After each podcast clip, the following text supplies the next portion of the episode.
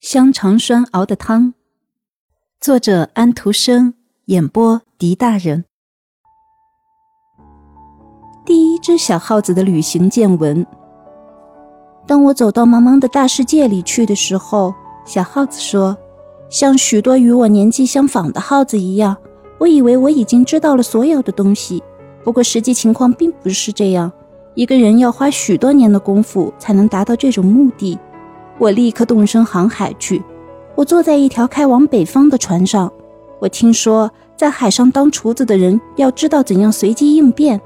不过，如果一个人有许多腊肉、整桶的腌肉和发霉的面粉的时候，随机应变也就容易多了。人们吃的很讲究，但是人们却没有办法学会用香肠栓做汤。我航行了许多天和许多夜，船颠簸得很厉害，我们身上都打湿了。当我们最后到达了我们要去的地方的时候，我就离开了船。那是在遥远的北方，离开自己家里的一个角落远行，真是一件快事儿。坐在船上，这当然也算是一种角落。但是忽然间，你来到数百里以外的地方，住在外国，那里有许多原始森林，长满了赤杨，它们发出的香气实在是太强烈了。这个我不太喜欢。这些原始植物发出的辛辣气味，弄得我打起喷嚏来，同时也想起香肠来。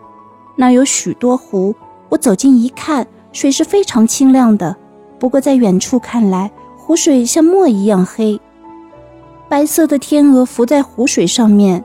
起初我以为天鹅是泡沫，它们一动也不动。不过当我看到它们飞和走动的时候，我就认出了它们。它们属于鹅这个家族。从他们走路的样子就可以看得出来，谁也隐藏不住自己家族的外貌。我总是跟我的族人在一起，我总是跟松鼠和田鼠来往，他们无知的可怕，特别是关于烹饪的事情。我出国去旅行也是为了这个问题。他们认为香肠栓可以做汤的这种想法，简直是惊人的思想，所以这件事情立刻传遍了整个森林。不过，他们认为这件事无论如何也做不到。我也没有想到，在这儿，在这天晚上，我居然探求到了这种汤的秘法。这时正是炎热的夏天，因此他们说树木才发出这样强烈的气味，草才是那么香，湖水才是那么黑而亮，上面还浮着白色的天鹅。在树林的边缘上，在四五座房屋之间，竖着一根杆子。它和船的主桅差不多一般高，顶上悬着花环和缎带，这就是大家所谓的五月柱。年轻女子和男子围着它跳舞，配合着提琴手所奏出的提琴曲子，高声唱歌。太阳下山以后，他们还在月光中尽情地欢乐了一番。不过，一个小耗子跟着一个森林舞会有什么关系呢？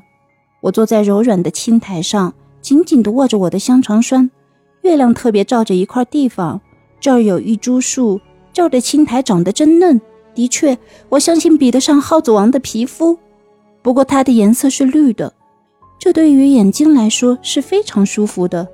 忽然间，一群可爱的小人物大步地走了出来，他们身材只能达到我的膝盖，他们的样子像人，不过他们的身材长得很相称。他们把自己叫做山精，他们穿着用花瓣做的漂亮衣服。边缘上还装饰着苍蝇和蚊子的翅膀，很好看。它们一出现，就好像是要找到什么东西，我不知道是什么。不过，他们有几位终于向我走来，他们的首领指着我的香肠栓说：“这正是我们所要找的那件东西。它是尖的，它再好也没有用。”他越看我的旅行证，他就越感到高兴。你们可以把它借去，我说。但是不能不还，不能不还。他们重复说着，于是他们就把香肠栓拿去了。我也只好让他们拿去。他们拿着它跳舞，一直跳到长满了嫩青苔的那块地方。他们把木栓插在这儿的绿地上。他们也想拥有自己的五月柱，而他们现在所得到的一根似乎正合他们的心意。